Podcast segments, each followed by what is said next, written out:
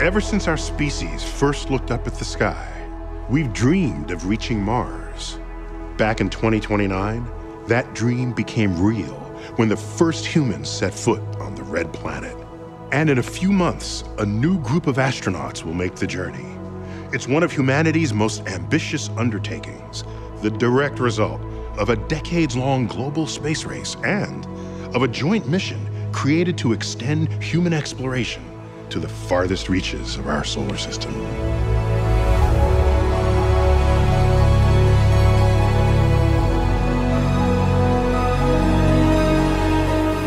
This is the story of Ares, our greatest adventure. Behold the Hermes, the most complex and expensive machine ever built.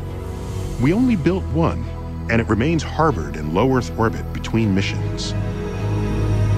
Astronauts rely on shuttles to travel up to Hermes, and from there, they set sail on a perfect controlled cruise. But make no mistake, this is no easy journey.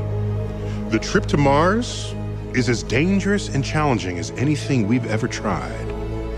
The average journey checks in at 140 million miles. And throughout the trip, Hermes and its crew are bombarded by cosmic radiation that would irreversibly damage their DNA, if not for the ship's protection. And if that isn't enough, solar flares, asteroids, and meteoroids pose a catastrophic threat to the mission. One major strike could leave Hermes stranded in the hostile environment of space with no hope of rescue.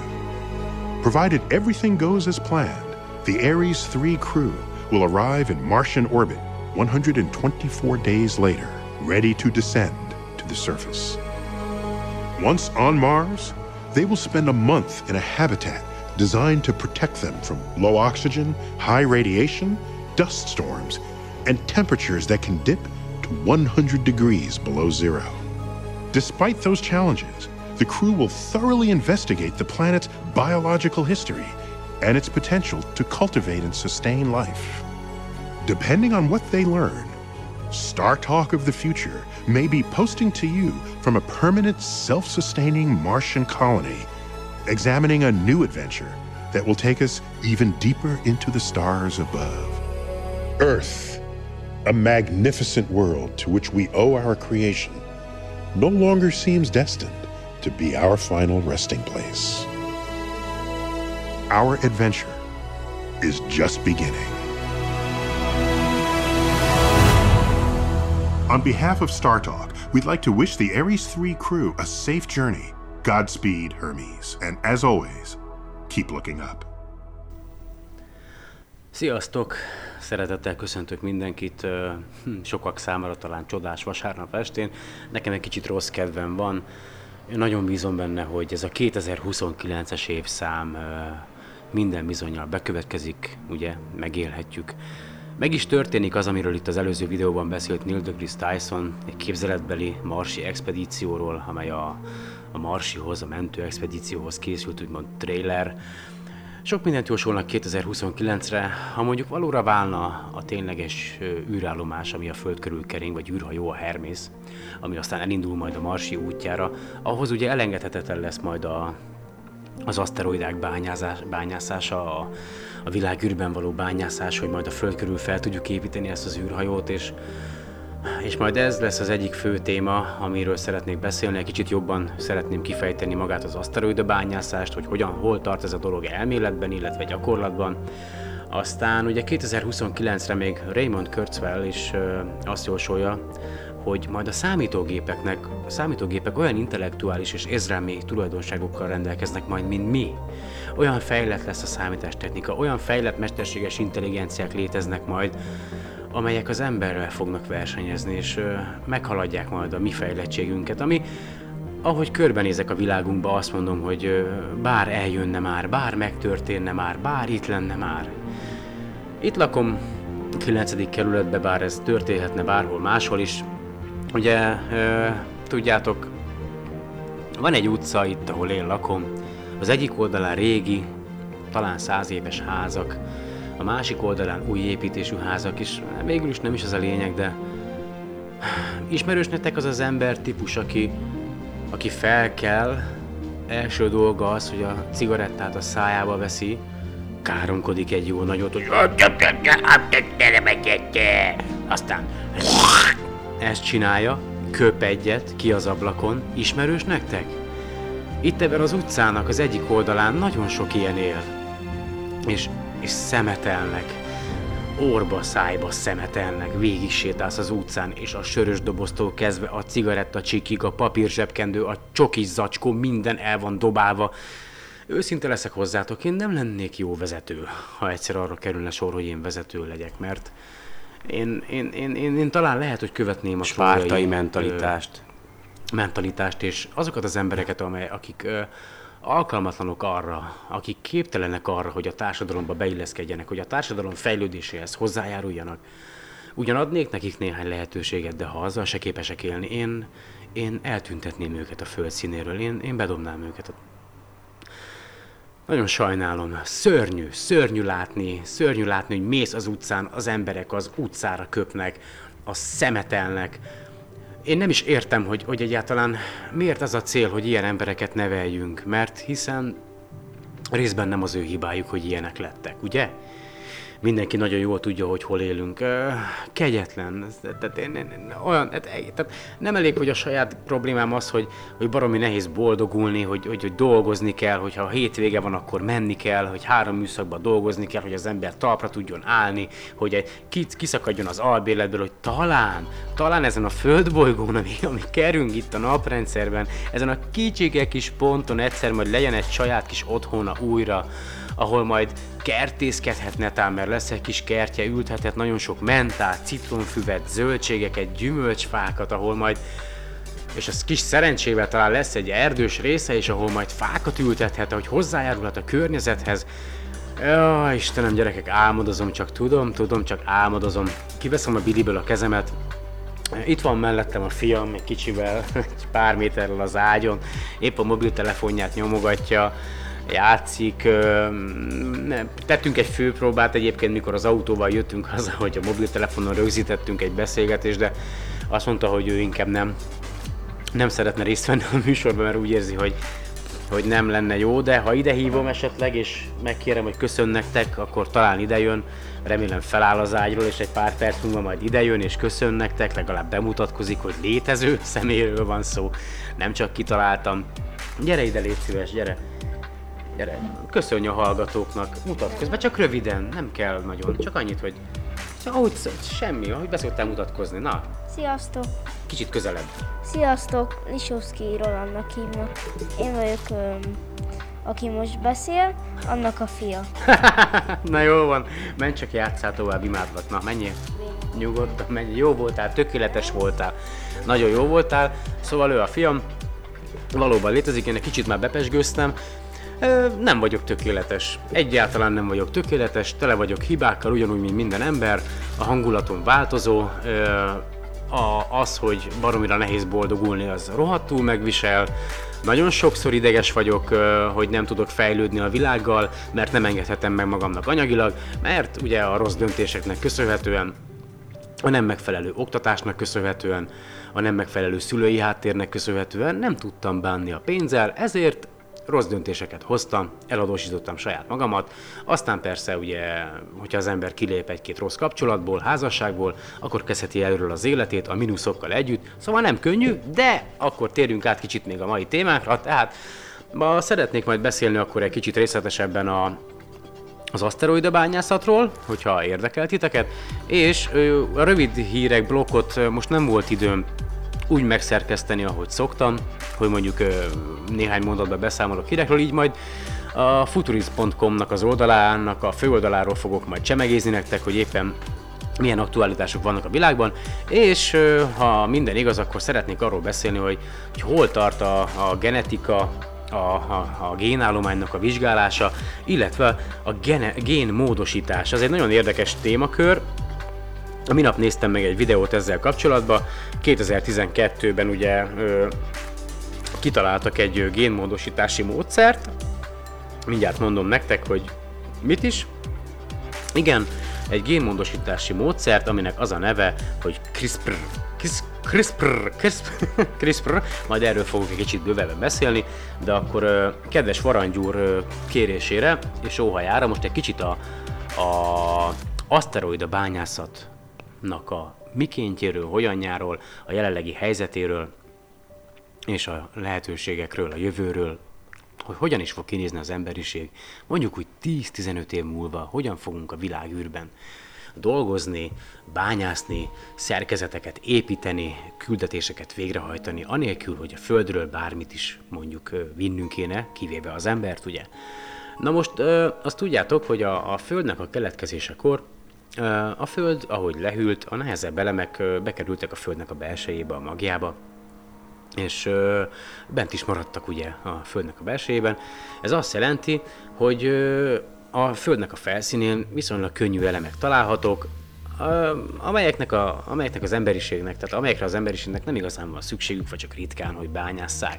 És a nagy többsége a fémeknek, hát igazából, amelyeket hozzá tudunk férni a Földnek a felszínéről, azokat aszteroidák hozták a Föld felszínére. Ugye 4,5 milliárd év alatt rengeteg aszteroida becsapódott, de miután kihűlt a Föld, ez azután is folytatódott, és a ritka földi elemek, a ritka földfémek, ugye javítanám magamat a legutóbbi műsorhoz képest, mert elrontottam, ne haragudjatok, tehát nem értem, hogy mi ütött belém, tehát a ritka földfémek, ritka földi elemek ugyanazt jelentik, tehát ezeket mind aszteroidák hozták a Földre. És mi most is, tehát jelen pillanatban is gyakorlatilag idézőjelben az űrből bányászunk, mert ezek a meteorok, ugye, ahogy becsapódtak a Földbe, krátereket hoztak létre, és azokban a kráterekben, Afrikában, Kanadában, Ausztráliában, vagy bárhol máshol a Földön jelenleg is folyamatosan nyerjük ki a ritka földfémeket, illetve egyéb anyagokat, amelyeket a technológiai fejlődésünkhöz használunk. És maguk az aszteroidák azok üzemanyagforrások a naprendszerben, tehát tele vannak vízzel, fémekkel, szerves anyagokkal, szénhidrogénekkel, minden olyanra, ami ahhoz szükséges, hogy a Földön kívüli küldetések alatt az életet támogatni tudják, üzemanyagot szolgálhassanak, vagy szolgáltassanak, illetve gyakorlatilag felépíthessünk belőle űrállomásokat, műholdaknak a napelemét, meghajt rakétákat, tehát bármit, amire szükségünk van, ugye mindezt most már a 3D nyomtatók segítségével. És van egy cég, a Deep Space Industries, remélem jól ejtem, aki ugye azt a célt tűzte ki maga elé, hogy megteremti az aszteroida bányászatnak, az űrben való bányászatnak a feltételeit, úgy, hogy egyrészt, ugye, ahogy legutóbb is beszámoltam róla, Luxemburggal közösen, ugye Luxemburg a törvényi hátterét igyekszik megteremteni az aszteroida bányászatnak, míg ez a cég, ez a Deep Space Industry, ez pedig a technikai hátterét, és nagyon érdekes. Itt a weboldalukon, hogyha rámentek, mondom nektek, hogy nagyjából betűzve magyarul, hogy könnyű legyen mindenkinek megtalálni, de majd a podcast leírásában azért leírom, tehát deepspaceindustries.com. Tehát, hogyha erre a weboldalra rámentek, akkor egy angol nyelvű oldalon fogjátok magatokat találni, ahol teljesen, tehát nagyon részletesen le van írva, hogy hogyan történik a képzeletben jelenleg, mert még ugye hivatalosan nem történt meg, magának az aszteroida bányászatnak az egész művelete. Ugye az első lépés az maga a felkutatás. Hál' Istennek, vagy inkább sajnos, én nem is tudom, mert azért kb. 10 000 földközeli aszteroidát ismerünk, amelynek a pályája viszonylag közel halad el a Földhöz, úgy időszakosan, és mondjuk ez először is az első lépés az aszteroida bányászatban, hogy ezeket a földközeli aszteroidákat felkutatják, megvizsgálják a legújabb technológiákkal, hogy milyen anyagokból állnak, mi az, ami számunkra fontos, és ezekhez a felkutatásokhoz ilyen cube szatokat használnak, tehát ilyen kocka műholdakat, vagy hát nem is ilyen kocka, de inkább téglalap, tehát 30 cm hosszú, 15 cm széles, gyakorlatilag egy pénztárcányi méretű műholdakat szeretnének ehhez használni, különböző spektroszkópokkal felszerelve, meg egyéb eszközökkel, amelyek ugye landolnak az aszteroidának a felszínén, vagy mondjuk elhaladnak mellette, attól függ, hogy éppen milyen méréseket akarnak végezni, és ezek alapján meg tudjuk állapítani azt, hogy az emberiség számára milyen fontos anyagok vannak ezeken az aszteroidákon. Tehát ez a folyamat durván, hogy is van, azt mondja, nem tudom, néhány évet vesz igénybe, igen, tehát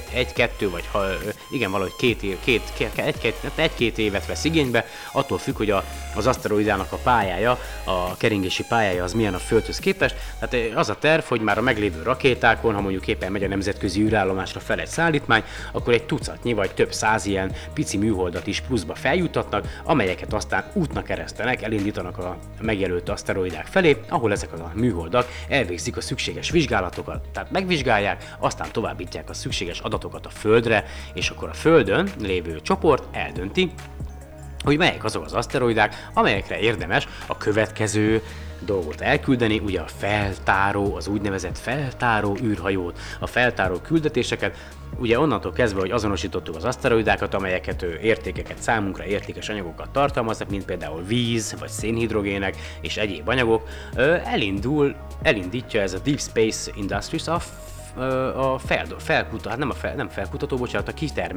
a kitermelő űrhajót. A kitermelő űrhajót elindítja, ez egy speciális robot űrhajó lesz, amely megközelíti ezt az aszteroidát, rácsatlakozik az aszteroidára, és akkor a számunkra fontos anyagokat szépen kivágja belőle, fogalmam sincs, hogy milyen módon, a technológia valószínűleg elméletben is és fizikailag is részben már megvan, tehát ezek a kitermelő űrhajók oda mennek az aszteroidához, kivágják azokat a darabokat, a köveket, vagy éppen ezt a porrészt, amire szükségünk van, amiben víz van, szénhidrogének, stb. Aztán elindulnak ezekről az aszteroidákról. Ja, azt tudni kell, hogy az üzemanyagot, ami ezeknek az űrhajóknak a működéséhez a visszaútra kell, azt az aszteroidán található vízből állítják majd elő. Ugye tudjátok, hogy a víznek a elektrolízisével elemeire lehet bontani, tehát hidrogénre és oxigénre, és a hidrogén ugye,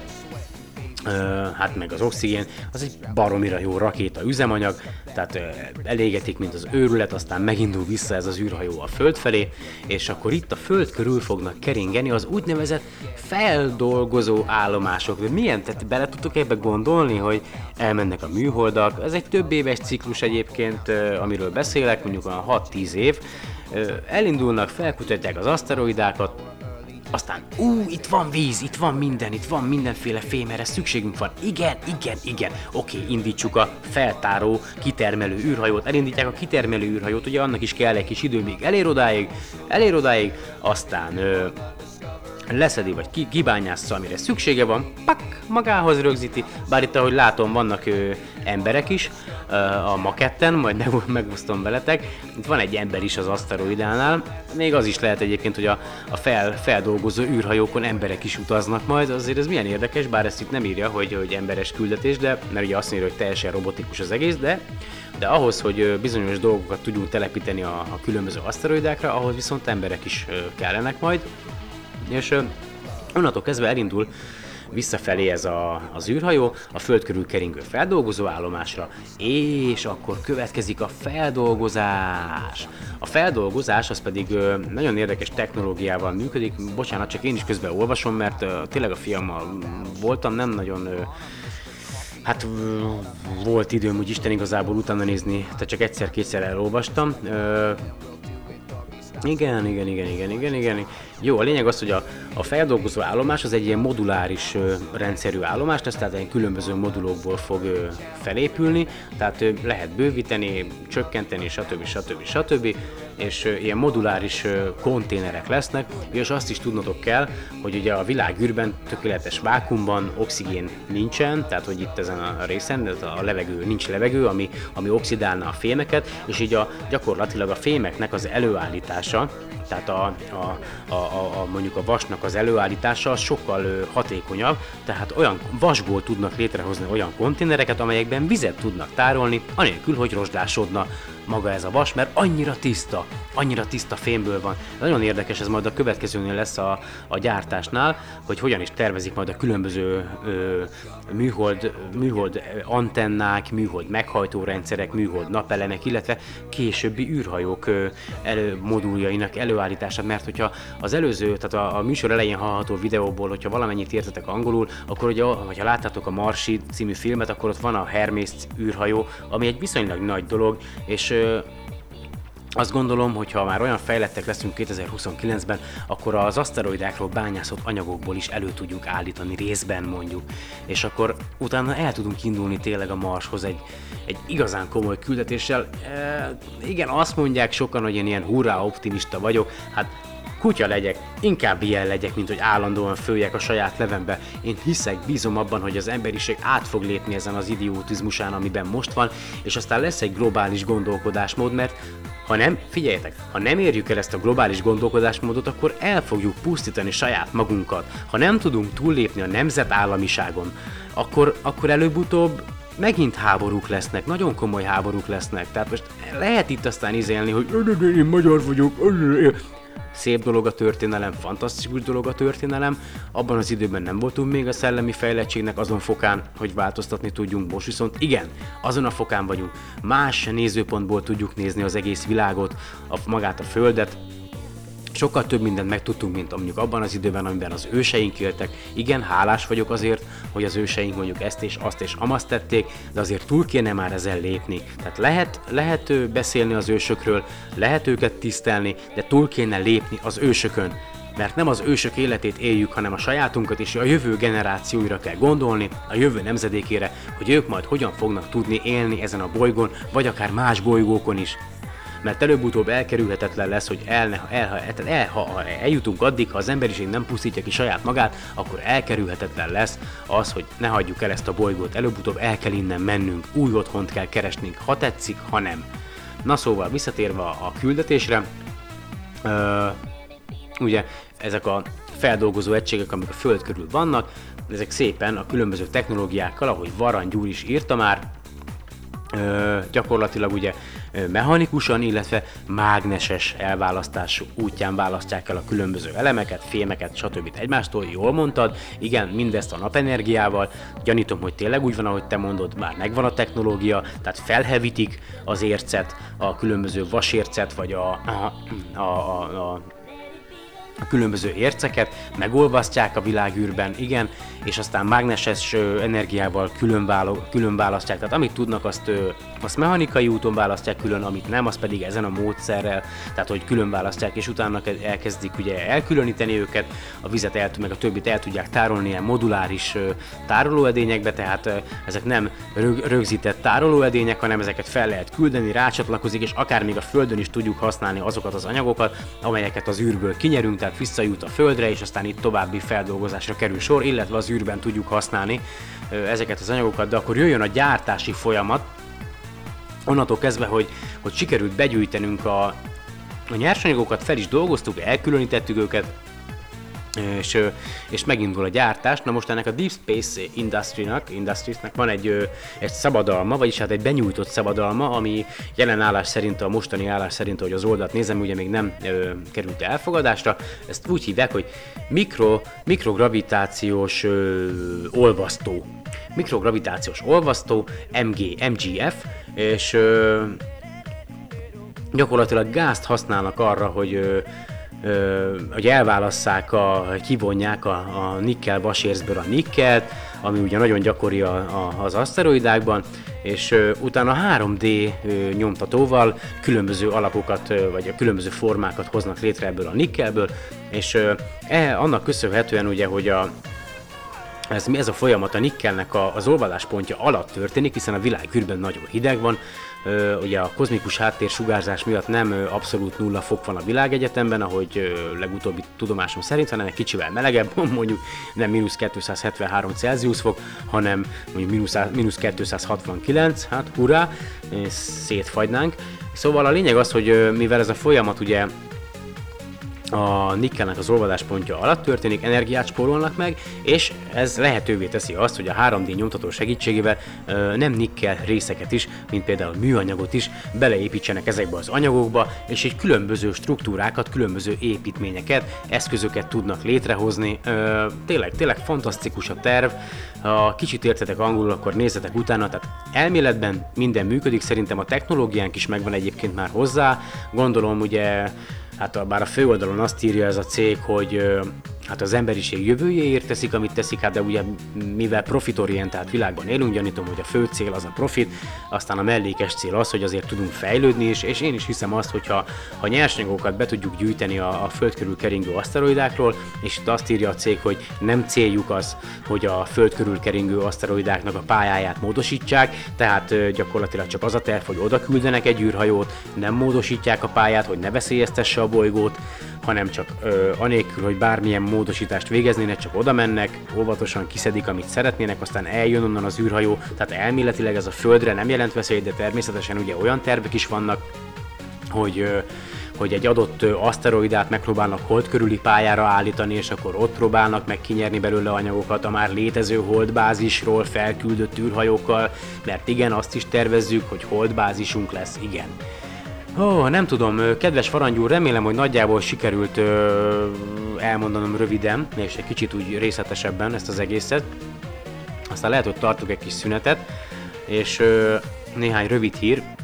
Na majd a műsor végén majd lesz egy bejátszás, mert képzeljétek el, az amerikaiaknak sikerült rengeteg pénzt összeszedni ahhoz, hogy a világ első robot harcát összehozzák, ugye már talán egy néhány műsor ezelőtt azért így nagyjából rövid hírekben mondtam, és igen, tényleg meg fog történni Japán és Amerika közt az első robot küzdelem, ahol két hatalmas méretű robot fog egymással verekedni, különböző fegyvereket használni, és egyszer olvastam egy könyvet, nem tudom a pontos címét, de abban volt egy képzeletbeli világ, amiben belekerült az író, és arról szólt, hogy az emberek már nem háborúznak egymással, hanem a hadsereg versenyzik egymással. Mert az embereket annyira érdekli ez a verseny, tehát külön olyan hadi versenyeket rendeznek, tehát már megszűnt a háború a világok közt, az országok közt, hanem gyakorlatilag ebből is pénzt csinálnak, és versenyeket rendeznek. Van légi háború, földi háború, óceánon, tehát ilyen tengeri ütközet, és akkor lehet fogadni a csapatokra, hogy ki fog nyerni. Ugye persze vaktöltényekkel versenyeznek, és a többi, tehát nem gyilkolják le egymást, de vannak különböző versenyek is, hogy már a hadsereget már nem arra használják, hogy pusztítsanak, hanem pénzt termelnek. Tehát pénzt termelnek, hiszen ugye élőben közvetíti a tévé a különböző versenyeket, és az emberek meg szórakoznak, és ez egy sokkal jobb világ, nem tudom, hogy ti hogy látjátok, rengeteg háború van most is egyébként a Földön, én nem is értem, hogy... Nem értem, hogy miért, nagyon bízom benne, hogy ez a későbbiekben majd változni fog. Én igyekszem mindent megtenni, minden tőlem telhetőt, ugye nektek mondom az igét, de hát ennyi. Én magam, a magam részéről csak ennyit tudok hozzátenni, hogy ezt megteszem. De néhány érdekes rövid hír, most olvasom, hogy van a Google Chipchirip nevű, Chipchirip névre keresztelt, hangvezérelt személyes asszisztense lesz a jövő személyi asszisztenssel. Most erre mit mondjak? Tehát, hogy mindjárt megnyitom a linket nektek. Aztán van egy olyan, hogy a Hyundai egy vasemberhez hasonló robot exoskeletont, külső csontvázat tervez, ami ugyanolyan képességekkel bír, mint ugye a vasembernek a ruhája, tehát az ember, aki belebújik, az szupererős lesz, bár ahogy elnézem a képet, azért repülni még nem tud a dolog, viszont már vannak jetpackok, tehát ilyen, hogyha láttatok már Dubájban készült videót, az emberek a hátukra vesznek egy rakétát, és azzal repülnek, és már van, és működik, és hihetetlen, ugye csak hát az összes ilyen technológia jelenleg csak a milliárdosok számára elérhető, de egy átlagember, mint mondjuk te kihallgatod ezt a műsort, illetve én, nem igazán engedheti meg magának, én még azt sem engedhetem meg magamnak, hogy egy francos laptopot vegyek, hogy egy kicsit kibővítsem a technológiámat, szóval de vannak emberek, akik baromira jól élnek, vagy mondjuk elég gazdagok, és megengedhetik maguknak, hogy jetpackot vegyenek, és akkor repkedjenek az égben, tök jó, irigylem őket. A lényeg az, hogy a Hyundai egy ilyen exoskeleton tervez, de most megnyitottam ezt a a Google-nek a úgynevezett chipre neven keresztelt kis hangvezérelt a személyi asszisztensét.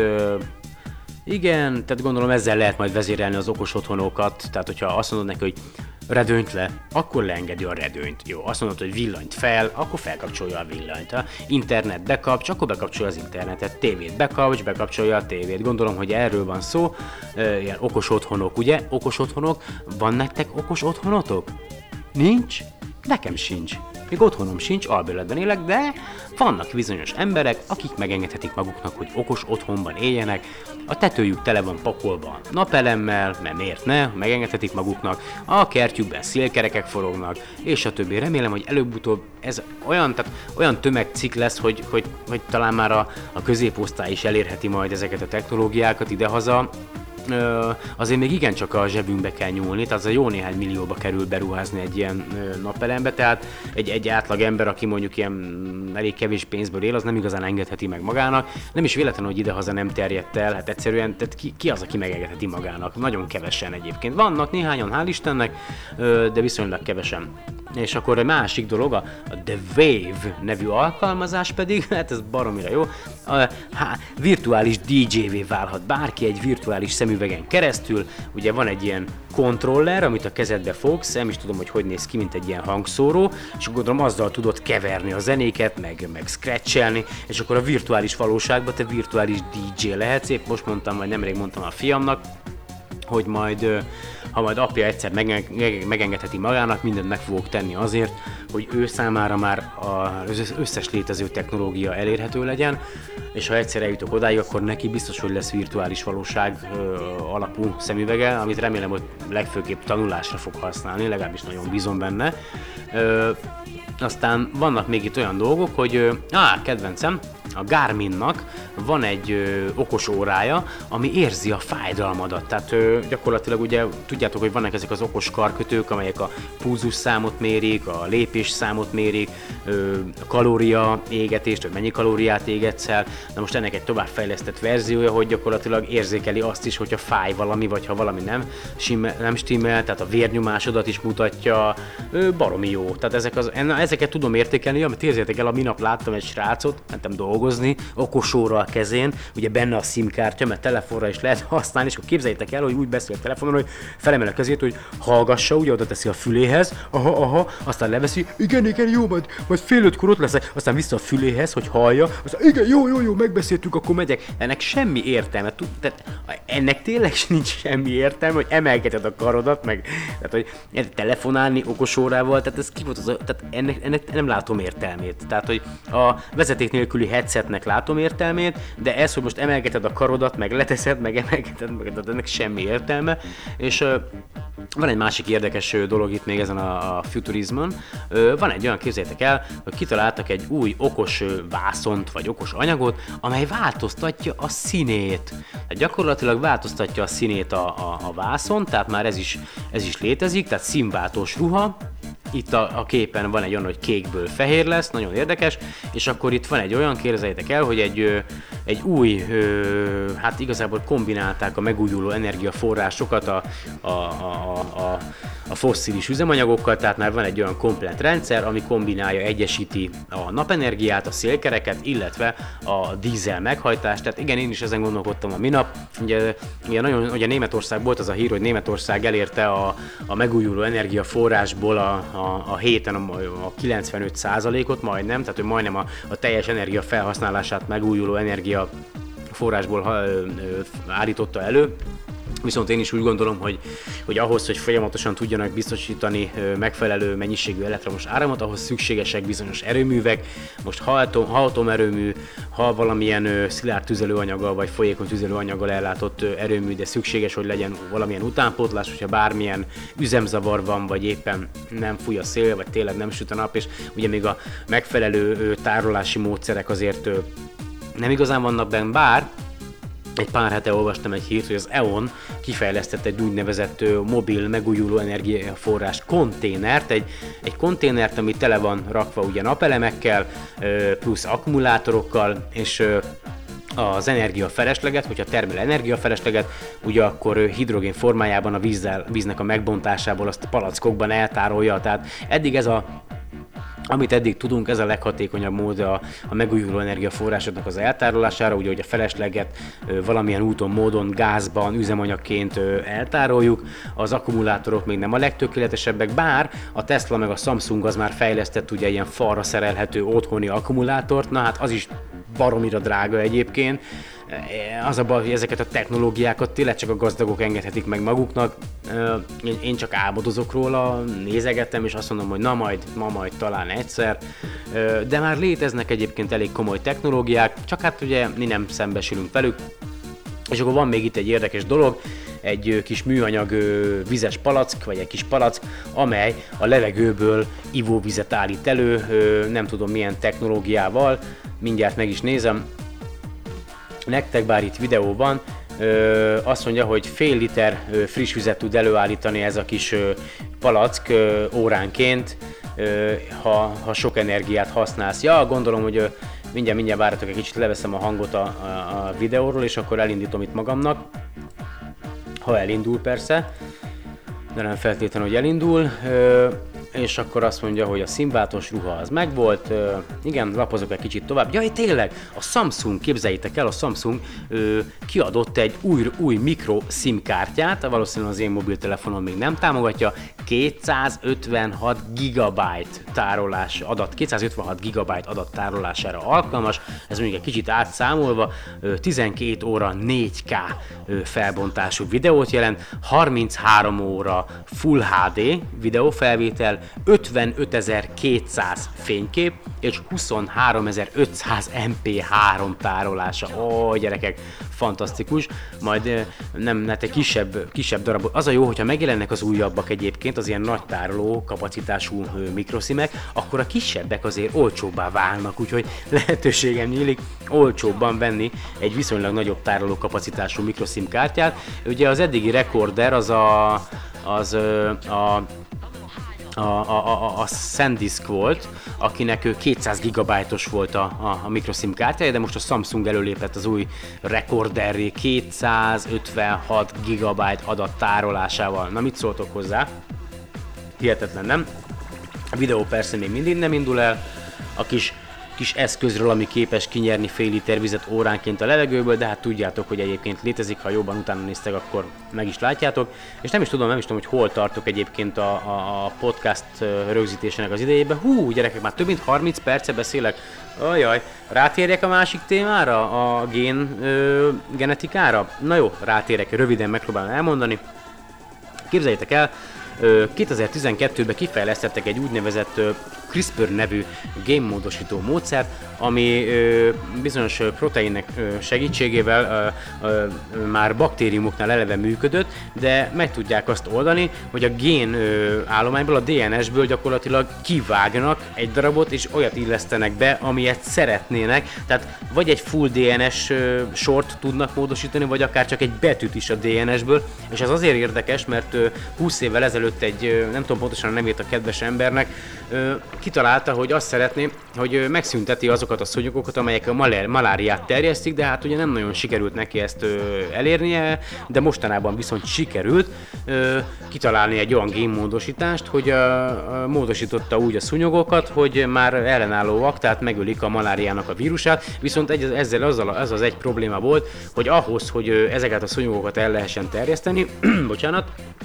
és a maláriát hordozó szúnyogok pedig kihajjanak, ahhoz 10-szer annyi szúnyogot kéne kiengedni a szabadba, mint ami mondjuk egy adott területen van, és ezt tegyük fel, mondjuk egy faluban van 10 000 szúnyog, akkor 100 000 génmódosított szúnyogot kéne kiengedni, ahhoz, hogy ugye módosuljon a teljes génállománya az ott lévő szúnyogoknak, tehát és ez a faluban lévő lakók, meg hát a környéken élők nem igazán örülnek neki, én sem örülnék, ha megtámadna 100 000 szúnyog. És 2012-ben ez a kedves illető kapott egy e-mailt egy másik illetőtől, aki rájött arra, hogy hogyan lehet úgy módosítani a géneket, hogy azok azonnal tovább öröklődjenek. Tehát képzeljétek el, létrehoztak egy olyan kísérletet ezzel a CRISPR-rel, ez egy gene drives, egy génvezérlő vagy génirányító eljárás, amivel ha megváltoztatják egy adott élőlény, mert szinte bármelyik élőlényen lehet alkalmazni génjét, akkor azt csinálták, hogy létrehoztak két olyan szúnyogot, amelyen módosították a géneket, plusz piros volt a szemük, a többi szúnyognak meg fehér a szeme, és berakták őket 30 másik szúnyog mellé egy dobozba. És ez a 32 szúnyog idővel 3800 utódot hozott létre, és képzeljétek el, mind a 3800 utód a módosított szúnyog volt. Na most ennek megvan az előnye, ugye meg lehetne oldani ezt a problémát, a különböző szúnyogok által terjesztett betegségeknek az eltüntetését, viszont ennek a veszélye is megvan, mert onnantól kezdve, hogyha ezt mi kiengedjük, ezt a szúnyogot, akkor a világ összes szúnyogfajtáját ugyanarra a szúnyogra fogja átalakítani, mert egy olyan dolgot sikerült módosítani a szúnyogokban, egy olyan génmódosítást, génmotort tettek bele, hogy az a szúnyog, hogyha szaporodik egy másikkal, ez a génmotor képes minden szúnyogot olyanra alakítani, mint amilyen az apa szúnyog, vagy a kiinduló szúnyog. Tehát egy komplett fajokat tudunk, tehát megvan a képessége az emberiségnek arra, hogy komplett fajokat változtasson meg, hogy komplett fajokat alakítson át. Ugye ezt fel tudjátok mondani, hogy ez mekkora veszéllyel bír? Tehát, hogy azért ez, és a technológia az bárki számára elérhető, tehát egy diák, akinek van egy kis ismerete a génmanipulációval, meg tudja csinálni. Tehát szinte bármelyik ember, aki egy kicsit otthonosan mozog az internet és a tudomány világában, meg tudja ezt csinálni, tehát módosítani tudja bárminek a génállományát, és azért ez hatalmas veszélyeket rejt magába, leginkább ugye az olyan fajoknál, amelyek viszonylag gyorsan szaporodnak. Mert mondjuk az embernél, illetve az elefántoknál, vagy bármilyen emlősnél azért több száz évig tartana, mire minden ember olyan lenne, mint amilyen a gén módosított. És nagyon érdekes egyébként, mert most legutóbb olvastam egy cikket, hogy Angliában az angoloknak engedélyezték törvényileg, hogy azt hiszem 15 napnál nem idősebb, vagy nem idősebb emberi embriókon kísérletezzenek gén módosítással, és utána nem szabad hagyniuk életben hagyni ezeket az embriókat, hanem meg kell őket ölni, de tehát legálisan kísérletezhetnek emberi embriókkal. Gondolom, nem mintha nem tették volna ezt illegálisan korábban, gondolom, de most már legálisan is, és biztos emlékeztek a Gattaca című filmre, ugye, ahol már a születésed napján meg tudták alapítani, hogy te meddig élsz, milyen ember leszel, mire leszel képes, vagy mennyire leszel okos.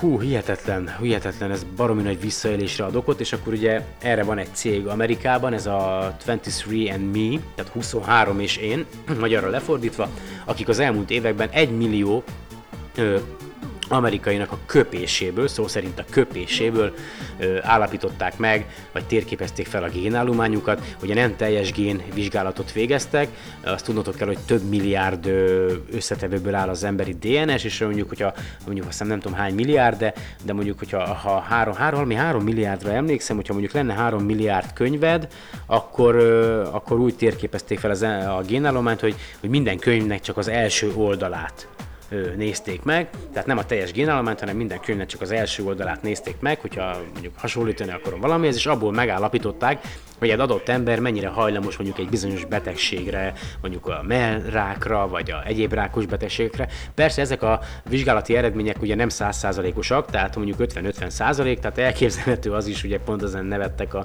műsorban, hogy valakinek azt mondják, hogy ön maga nem lesz rákos, jó, de akkor mi ez a tumor itt a nyakamon, tehát hogy ez még nem tökéletes, viszont baromira fejlődik az emberi gén feltérképezés. Nem néhány év egyébként, és szerintem 100%-os hatékonysággal fog működni.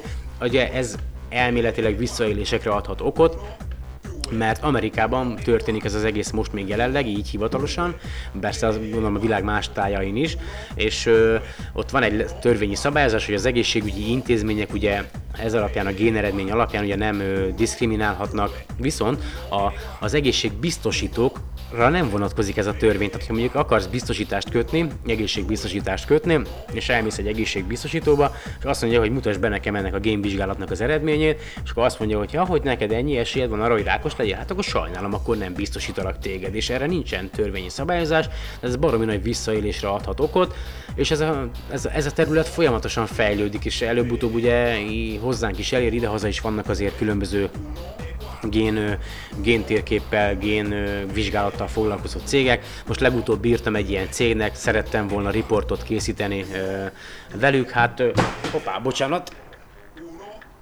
Jól leesett a telefonom, de hál' Istennek nem tört el. Szóval szerettem volna velük riportot készíteni, küldtem nekik egy e-mailt, nem válaszoltak, hát van ilyen, ugye előfordul ez. Nem akartak válaszolni, viszont a holnapi napon este majd, képzeljétek el, Rezsabek Nándorral fogok beszélgetni, hogy ki is ő, majd azt a későbbiekben meg fogjátok tudni, de most első körben majd a Holdért folytatott versenyről fogunk beszélgetni holnap este, és aztán majd remélhetőleg a jövő heti adásban meg majd közé is fogom tudni tenni magát a beszélgetést. Nem is tudom, most már elég régóta beszélek, tényleg most már közeledünk az 50 perchez, megköszönöm a figyelmeteket, remélem, hogy Varany úr számára sikerült részletes információval szolgálnom az aszteroida bányászattal kapcsolatban. Ne haragudjatok, hogyha mondjuk nem, ez a műsor mondjuk nem a megszokotthoz hasonló volt, de hát ugye ettől szép a dolog, hogy teljesen amatőr, változhat a dolog, nincsen kötött időrend, nincsenek kötött témák, tehát az van, ami éppen eszembe jut, de várjatok, mint hogyha gondolkodnék valamin, amit még a héten láttam. Ja igen, a Blue Originnek pont ma láttam egy videót a rakétájáról, nem tudom milyen Shepard, mindjárt mondom nektek. Igen, tehát a lényeg az, hogy felküldték ugye 100 km-es magasságba ők is egyébként a rakétájukat, ugyanúgy mint a SpaceX, bár ők még ugye mást nem jutottak a világűrbe, tehát a SpaceX-el ellentétben. Viszont egy ilyen 2,5 perces videóba lehet látni, ahogy az űrhajójuk ereszkedik lefelé a földre, és aztán beindítja a rakétáját. Fantasztikus videó. Majd szerintem a podcast leírásában ezt is megosztom veletek, hogyha meg akarjátok nézni. Igen, a New Shepard névre keresztelt űrhajójuk április 2-án hajtotta végre ezt a kilövést, majd aztán a leszállást. Most már ugye két ilyen komoly magánűrtársaság van, a SpaceX és a Blue Origin, amelyek megújuló, újra hasznosítható rakétákkal dolgoznak. Komoly fejlődés előtt áll az emberiség. Ja igen, a másik még, hogy a SpaceX-nek a héten, képzeljétek el, kipróbálták ezt a Hyperloop-ra keresztelt újfajta közlekedési eszközének magát a meghajtását egy nyilvános főpróba keretében, egy ilyen mágneses meghajtás, ugye még maga a vákumcső, amiben ez a Hyperloop nevű közlekedési eszköz majd futni fog, még nem készült el, viszont egy sinen, ilyen mágneses meghajtással pillanatok alatt felgyorsították magát az eszközt, nem tudom hány 100 km/h sebességre. Sokan azt mondják, hogy ez az egész nem fog sikerülni, meg ugye sok veszélyt rejt magában, meglátjuk. Higgyétek el, ha van elég pénz és kitartás, akkor sikerülni fog. Bár az a baj, hogy ezek a hyperloopok, én nem tudom, tehát ha ugye a levegőben lesznek ez a vákumcsövek, azért ez igencsak komoly terrorista célpontok lesznek. Hát nem tudom, hogy sikerül-e megfékezni magát ezt a terrorizmus, sikerül az embereknek a gondolkodásmódját megváltoztatni a vallással kapcsolatban, hát fogalmam sincs. Ugye még tényleg egy másik téma, Dubaj, megint Dubaj, az Egyesült Arab Emírség kitalálta, hogy hegyet fognak építeni. Építeni akarnak egy hegységet, hogy több csapadékot kapjanak, mert ugye tudjátok, hogy a hegységek azért nagy befolyással bírnak a csapadék képződésre, tehát elősegítik a csapadéknak a képződését, és ezek kitalálták, hogy majd építenek maguknak egy saját hegyet. Ezek meg vannak ezek bolondulva, hihetetlen, átformálják az egész bolygót. Hú, de annyi minden történik egyébként egy héten, hogy ez egyszerűen képtelenség nyomon követni, tehát tényleg képtelenség nyomon követni. Folyamatosan fejlődik a technológia, folyamatosan kutatnak, mindig van valami újabb eredmény. Remélem, hogy kellemesen szórakoztatok a műsorban. Most akkor a végén, hát nem tudom, hogy melyiket játszam le, Stephen Hawkingnak az Istenről alkotott képét, hát nem tudom, ti hogy gondoljátok, vagy inkább azt a videót játszom le, vagy inkább audiofelvételt, ugye, mert átkonvertáltam hangba, ahol Az amerikaiak éppen beszámolnak arról, hogy hogyan készülnek a robotháborúra. Lehet, hogy mindkettő lesz így búcsúzóul, úgyhogy akkor most következzen majd először az amerikaiak beszámolója, hogy hogyan készülnek a robotküzdelemre a japánok ellen, utána pedig Stephen Hawking elmondja nekünk, hogy is látja Isten létezését. További szép napot kívánok nektek, kellemes estét, hetet, vagy ami éppen lesz, nem tudom mikor fogom feltölteni a műsort, jelenleg 2016. Istenem, május 15-e van, este 21:27, úgyhogy lehet, hogy ez a műsor csak hétfőn kerül fel. Köszönöm, hogy ma is meghallgattatok. Remélem tényleg, hogy jól szórakoztatok, akkor következzen az a két hangfelvétel, amit megígértem, és akkor jövő héten egy kicsit igyekszem majd összeszedettebben elkészíteni a műsort. Köszönöm szépen, sziasztok!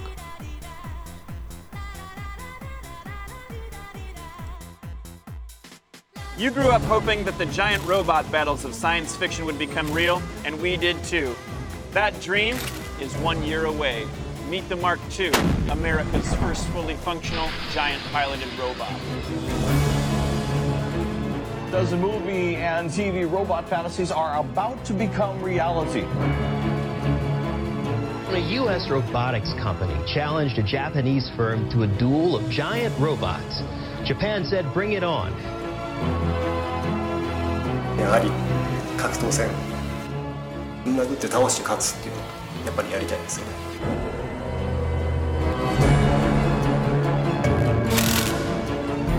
Duel Japan's on and it's time to throw down. We're going to need your help to upgrade the Mark II, put on the fight the world's been waiting for, and make history. The Mark II packs a lot of firepower, but right now she's slow, top-heavy, rusty, and not equipped for melee combat. The upgraded Mark II will be the definition of an American robot.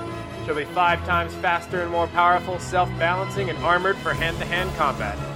Your childhood dreams have arrived. Hear them knocking? Buy a t-shirt and open the door.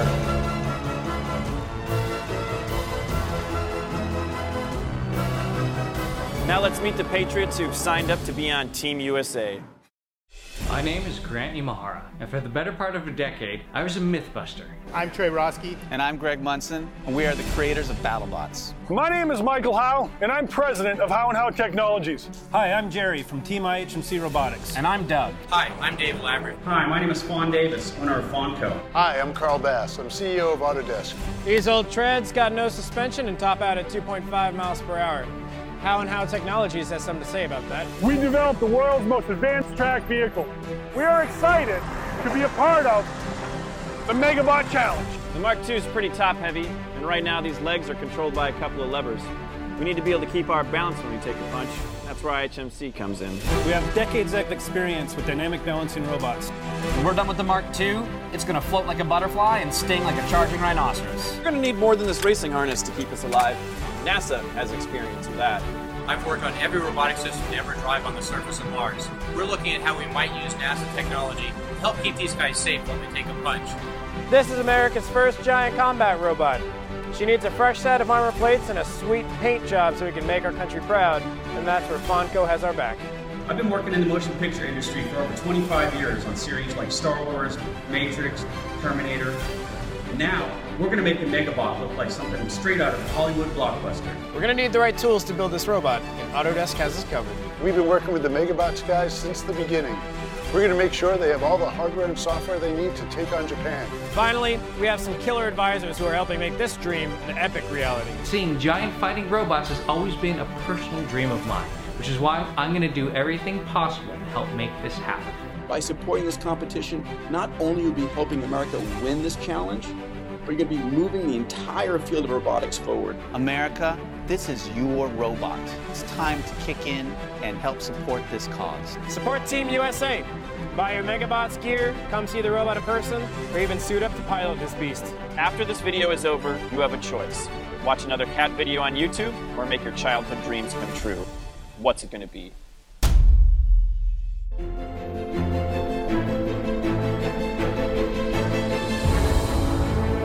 So when people ask me if a god created the universe, I tell them that the question itself makes no sense. Time didn't exist before the Big Bang. So there is no time for God to make the universe in. It's like asking for directions to the edge of the Earth. The Earth is a sphere. It doesn't have an edge. So looking for it is a futile exercise. We are each free to believe what we want. And it's my view that the simplest explanation is, there is no God. No one created the universe, and no one directs our fate.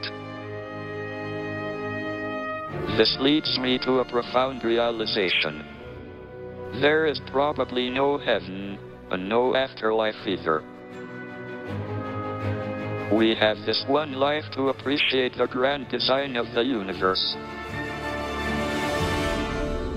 And for that, I am extremely grateful.